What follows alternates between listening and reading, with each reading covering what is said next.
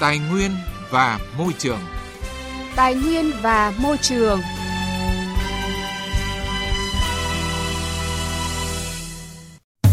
Các biên tập viên Thúy Nga và Quang Huy kính chào và cảm ơn quý vị đang nghe chương trình Tài nguyên và Môi trường phát sóng trên kênh Thời sự VOV1 của Đài Tiếng Nói Việt Nam. Những nội dung chính có trong chương trình hôm nay. Mục vấn đề và sự kiện là bài Thái Nguyên đất vàng bị bỏ hoang, lãng phí ô nhiễm môi trường. Thu hút đầu tư có chọn lọc, kiểm soát chặt chẽ các cơ sở tiềm ẩn nguy cơ gây ô nhiễm môi trường cao. Phần cuối chương trình trong mục cùng lắng nghe và bàn luận, chúng tôi giải đáp một số câu hỏi liên quan đến lĩnh vực môi trường. Trước hết thì chúng tôi chuyển đến quý vị và các bạn một số thông tin về môi trường đáng chú ý.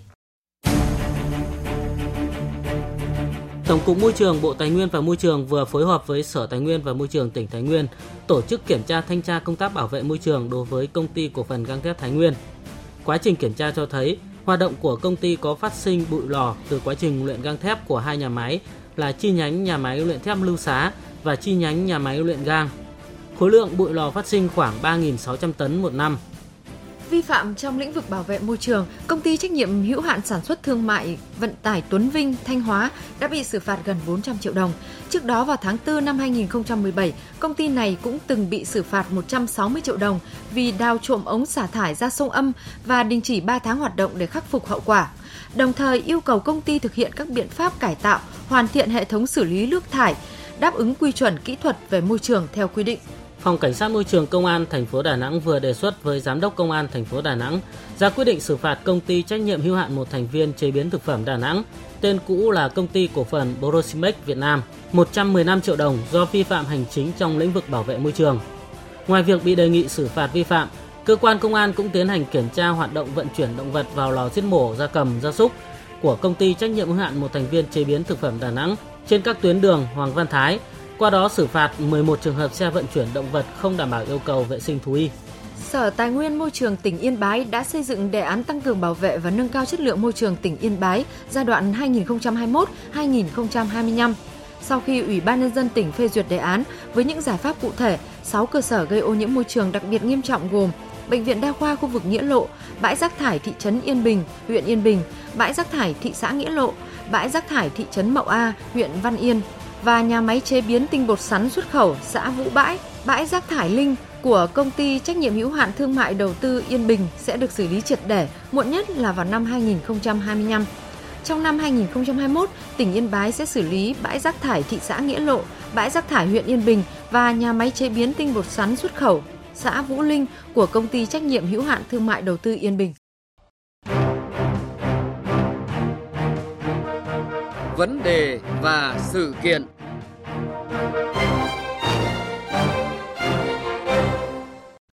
Thưa quý vị, thưa các bạn, hàng chục hecta bờ sôi ruộng mật của người dân bị thu hồi hàng chục năm qua không thấy xây dựng gì. Đất ruộng để cỏ mọc um tùm, ô nhiễm môi trường ngày càng trầm trọng. Đây là những bức xúc của người dân xã Trung Thành, thị xã Phổ Yên, tỉnh Thái Nguyên về thực trạng khu công nghiệp Trung Thành đóng tại xã Trung Thành. Mặc dù người dân đã kiến nghị rất nhiều lần lên các cấp chính quyền, ngành chức năng, cơ quan chủ quản của khu công nghiệp nhưng tình trạng vẫn không có chuyển biến. Điều này khiến nhân dân vô cùng bức xúc nhưng chỉ biết than với trời. Phóng sự của phóng viên Quang Huy. Đôi bàn tay thuận thoát, tráng những chiếc cốc, chén uống trà cuối cùng của khách cho vào thùng. Chị Trần Thị Toàn ở xóm Hợp Thịnh, xã Trung Thành, thị xã Phổ Yên, tỉnh Thái Nguyên cho biết, bây giờ cuộc sống của cả gia đình chị phụ thuộc vào gánh trà đá nhờ ở bãi đất bỏ hoang của khu công nghiệp Trung Thành. Trước đây, gia đình chị có hơn một mẫu ruộng, nhưng đến năm 2007, chính quyền xóm và thôn vận động nhường đất để làm khu công nghiệp. Cũng như nhiều hộ dân khác, nghe vận động hấp dẫn lại được ít tiền và được thu nạp làm công nhân khu công nghiệp, nên gia đình chị đồng ý ngay. Tuy nhiên đến nay sau hơn 10 năm, những thửa đất bờ sôi, ruộng mật trở thành những bãi đất bỏ hoang. Còn người dân không có đất sản xuất, phải đi làm thuê, làm mướn. Từ cái lần mà thu hồi xong thì cứ toàn nửa dân bảo là mỗi gia đình là cho một hai công nhân vào làm như thật ra bây giờ chả ai được vào cả. Ruộng không có, có nhà thì người ta có điều kiện người ta ra vữa rậm được. Nhà không có điều kiện thì giờ bằng cấp không có, giờ cứ đi chạy quăng cả. Đi nắn nộn hết chỗ nọ chỗ kia để đi kiếm gì trong thóc gạo ăn này. Khổ. Ruộng nương bây giờ lấy thì già dè mà giờ thực tế ra đến giờ này cũng chả làm. Giờ ruộng cứ bỏ minh bông ra. Mà dân thì người đói thì vẫn cứ đói, người không có ruộng khu công nghiệp Trung Thành, tức khu C, khu công nghiệp Nam Phổ Yên, tỉnh Thái Nguyên, được phê duyệt quy hoạch chi tiết và triển khai từ năm 2007 với diện tích hơn 48 ha do công ty trách nhiệm hữu hạn đầu tư hạ tầng Lệ Trạch, Đài Loan, Trung Quốc làm chủ đầu tư hạ tầng. Tuy nhiên đến nay sau hơn 10 năm, khu công nghiệp này chỉ thu hút được 3 cơ sở sản xuất đi vào hoạt động. Diện tích còn lại để hoang, cỏ mọc um tùm. Không những thế, phần diện tích đất trống còn biến thành bãi rác công cộng. Túi ni lông, chai lọ, thực phẩm thừa, xác chết động vật vứt bừa bãi khắp nơi, mùi hôi thối bốc lên nồng nặc. Ngay cả kênh thủy lợi N1219 chảy qua khu công nghiệp cũng bị ảnh hưởng nghiêm trọng do tình trạng xả thải vô tội vạ xuống kênh. Ngoài ra, hiện khu công nghiệp Trung Thành chưa xây dựng hệ thống xử lý nước thải tập trung nên người dân càng hoang mang. Chị Nguyễn Thị Hương ở xóm Hưng Thịnh, xã Trung Thành lo lắng. Chỗ rác công ty này họ đổ cái bãi rác sát nhà luôn. Khói mấy cái ờ, nhà cái gỗ này khói nó cũng ảnh hưởng đấy. Bao nhiêu năm thì dân thì không có ruộng làm mà đất thì bỏ trống như này mà không lãng phí. Chung là sốt ruột. Muốn làm nhưng mà không được làm. Cách đây mấy năm trước ấy mình cũng làm mình thấy bỏ đấy mà mình không có ruộng làm mình cũng ra làm. Làm thì sau lại nhà nước lại đi san hết cả lúa nước ra Ông Đàm Xuân Thao, Chủ tịch Ủy ban Nhân dân xã Trung Thành cho biết, khi bị thu hồi đất, nhà đầu tư hứa sẽ hỗ trợ ưu tiên tuyển dụng lao động, đảm bảo đời sống cho nhân dân. Nhưng đến nay sau hơn 10 năm, việc làm thì không thấy đâu, nhưng hệ lụy thì địa phương và người dân đều lãnh đủ. Dân không có đất sản xuất, người chạy chợ kẻ tha hương, dù ngay trước mắt là những tấc đất tấc vàng bò cho cỏ mọc và trở thành bãi chứa rác ô nhiễm nặng. Ông Đàm Xuân Thao cho biết, người dân địa phương đã rất nhiều lần phản ánh kiến nghị tình trạng trên, nhưng đến nay vẫn dậm chân tại chỗ.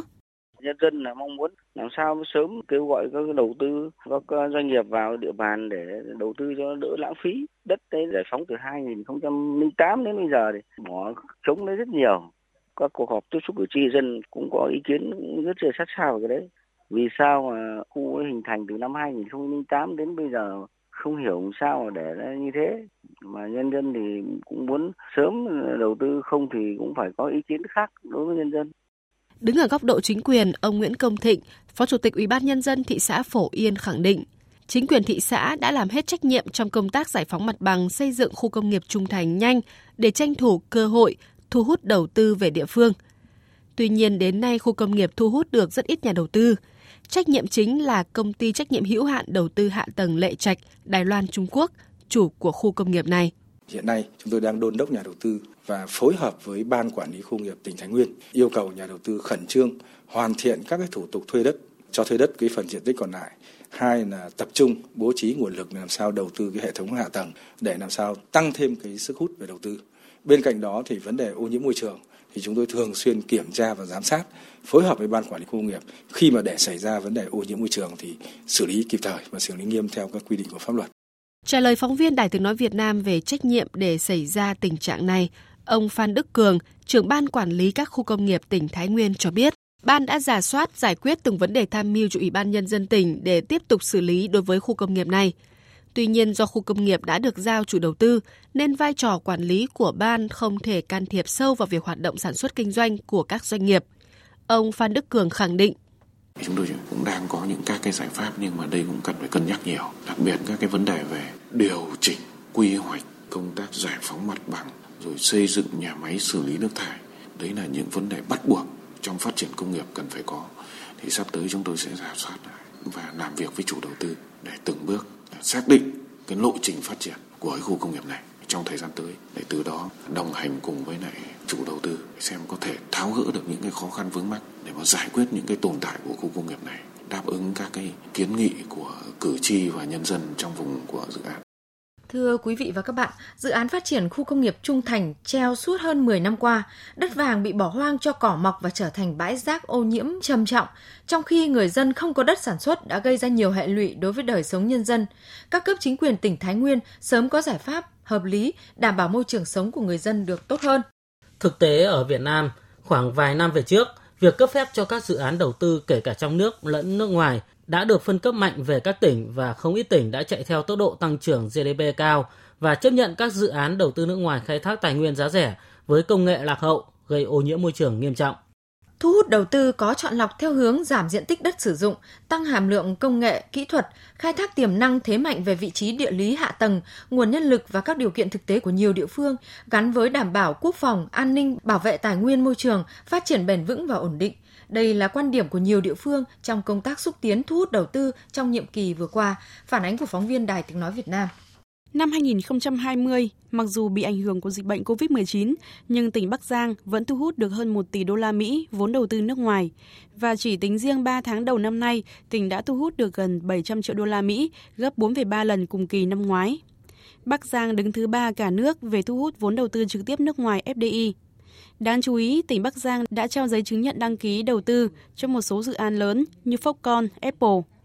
Để làm được điều này, ông Nguyễn Cường, Phó Giám đốc Sở Kế hoạch và Đầu tư tỉnh Bắc Giang cho biết, ngoài việc quan tâm hỗ trợ các doanh nghiệp, tạo cơ hội bình đẳng cho các doanh nghiệp tiếp cận các nguồn lực, thì tỉnh Bắc Giang cũng tập trung cải thiện môi trường đầu tư kinh doanh một cách toàn diện, bắt đầu từ những hoạt động thủ tục phục vụ doanh nghiệp. Đặc biệt, tỉnh thực hiện tốt quyền lựa chọn nhà đầu tư, mạnh dạn nói không với các dự án lớn nhưng có nguy cơ gây ô nhiễm môi trường, Ông Nguyễn Cường cho biết, hiện nay đối với tỉnh Bắc Giang, những dự án có ảnh hưởng môi trường và các yếu tố bất lợi khác được hết sức cân nhắc trong việc lựa chọn và yếu tố này phải được đặt lên hàng đầu, cương quyết không đánh đổi đầu tư bằng mọi giá, dẫn tới tài nguyên thiên nhiên, môi trường bị tàn phá nặng nề.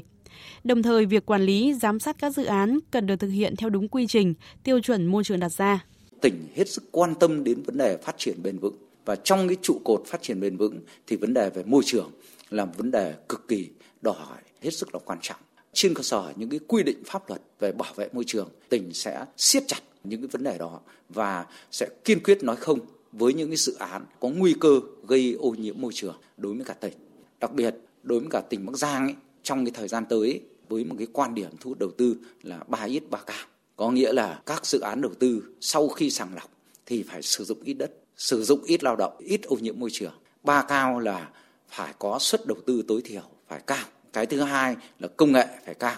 và cái thứ ba là nộp ngân sách phải cao trên thực tế, qua các sự cố môi trường trong thời gian qua thì không riêng gì tỉnh Bắc Giang mà nhiều địa phương đã thay đổi cách tư duy, không thu hút đầu tư bằng mọi giá. Nhiều địa phương đã mạnh dạn khước từ các dự án đầu tư hàng tỷ đô la. Vì hiểu rõ những nguy cơ ô nhiễm môi trường kèm theo sẽ ảnh hưởng nghiêm trọng đến chất lượng sống của người dân trong tương lai bởi theo tính toán của các chuyên gia, ô nhiễm môi trường có thể gây thiệt hại hàng năm từ 1,5 đến 3% GDP. Ngoài ra, nhu cầu về vốn cho bảo vệ môi trường của Việt Nam rất cao, năm sau luôn tăng hơn năm trước. Tiến sĩ Trương Mạnh Tiến, Chủ tịch Hội Kinh tế Môi trường Việt Nam cho rằng ở các khu công nghiệp, nhất là thời gian đầu, 10 năm trở lại trước là hầu như không có một cái thiết bị nào đặt để mà xử lý ô nhiễm, kể cả nước thải, rác thải và các cái chất thải à, khác nữa. À, chính vì thế cho nên là những dự án về sau này thì chúng ta đã có quy định bắt buộc là phải thẩm định chặt và yêu cầu người ta lắp đặt. Nhưng tuy nhiên những cái việc mà có lắp đặt nhưng mà vận hành hay không này là một chuyện. Có những thời điểm là thiết bị máy móc về xử lý môi trường đã được lắp đặt đấy nhưng đôi khi là có đoàn thanh tra kiểm tra thì người ta mới cho vận hành và các cái ống thải vô hình chung là người ta để cho nó xả ngầm ở dưới ra các dòng sông và chính vì thế ô nhiễm rất nặng. Kiên quyết không vì lợi ích trước mắt mà làm tổn hại môi trường, bảo vệ lợi ích và cuộc sống bình yên của người dân cũng là chỉ đạo của người đứng đầu chính phủ tại rất nhiều cuộc họp buổi làm việc với các địa phương trên cả nước. Đã đến lúc phải thay đổi tư duy, phát triển bám sát định hướng, tăng trưởng kinh tế phải gắn với bảo vệ môi trường, phát triển bền vững. Bảo vệ môi trường phải được xác định là yêu cầu xuyên suốt trong quá trình phát triển, trên tinh thần đó, không thu hút đầu tư bằng mọi giá, chú trọng tiêu chí môi trường trong lựa chọn dự án đầu tư. Không cho phép đầu tư các dự án, các loại hình sản xuất ô nhiễm môi trường, công nghệ sản xuất lạc hậu, nhất là dự án tiềm ẩn nguy cơ gây ô nhiễm môi trường, sự cố môi trường ở các vùng nhạy cảm. Bộ trưởng Bộ Tài nguyên và Môi trường Trần Hồng Hà cho biết. Trong giai đoạn tới, chúng ta phải giải quyết môi trường bằng vấn đề từ giải pháp phòng ngừa, tức là quản lý môi trường ngay từ đầu đường ống. Và đặc biệt chúng ta phải phân ra là các loại hình công nghiệp mà có tiềm năng ô nhiễm, các dự án mà công nghệ lạc hậu thì chúng ta phải đưa vào danh sách để kiểm soát đặc biệt bằng cả biện pháp hành chính, bằng cả biện pháp kinh tế, bằng các biện pháp kỹ thuật và tốt nhất là chúng ta nên loại trừ các cái loại hình công nghiệp ô nhiễm ra. Thưa quý vị và các bạn, với việc nhiều địa phương đã thực hiện tốt quyền lựa chọn khi mạnh dạn nói không với các dự án lớn nhưng có nguy cơ gây ô nhiễm môi trường, người dân mong rằng đây thực sự trở thành xu hướng, thể hiện là chính quyền có trách nhiệm, liêm chính phục vụ kiến tạo phát triển như chủ trương của chính phủ. Và phần cuối chương trình hôm nay là chuyên mục cùng lắng nghe và bàn luận. Cùng lắng nghe và bàn luận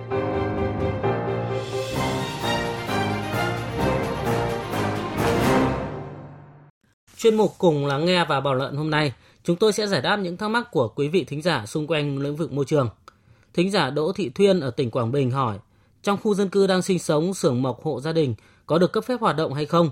Và nếu được phép hoạt động thì điều kiện cần và đủ để hoạt động là như thế nào? Về vấn đề thính giả hỏi, Tổng cục Môi trường xin trả lời như sau. Phụ lục 2 Nghị định số 40 ngày 13 tháng 5 năm 2019 của Chính phủ quy định, dự án đầu tư xây dựng cơ sở chế biến gỗ, răm gỗ từ gỗ tự nhiên, công suất từ 5.000 mét khối, sản phẩm một năm trở lên thì phải lập báo cáo đánh giá tác động môi trường. Công suất dưới 5.000 mét khối một sản phẩm, một năm thì phải đăng ký kế hoạch bảo vệ môi trường.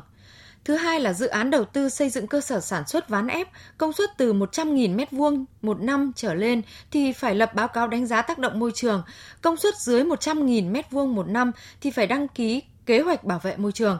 Thứ ba là dự án xây dựng cơ sở sản xuất đồ gỗ có tổng diện tích kho bãi nhà xưởng từ 10.000 m2 trở lên thì phải lập báo cáo đánh giá tác động môi trường. Có tổng diện tích kho bãi nhà xưởng dưới 10.000 m2 thì phải đăng ký kế hoạch bảo vệ môi trường. Theo đó, thính giả đối chiếu cơ sở mình thuộc đối tượng nào thì thực hiện theo quy định trên. Thính giả Đặng Thúy An ở tỉnh Cà Mau hỏi, theo quy định tại khoản 2 điều 6 Nghị định số 38 ngày 24 tháng 5 năm 2015 của Bộ trưởng Bộ Tài nguyên và Môi trường về quản lý chất thải và phế liệu, thủ tục đăng ký chủ nguồn thải chất thải nguy hại chỉ thực hiện một lần, không gia hạn điều chỉnh khi bắt đầu có hoạt động phát sinh chất thải nguy hại.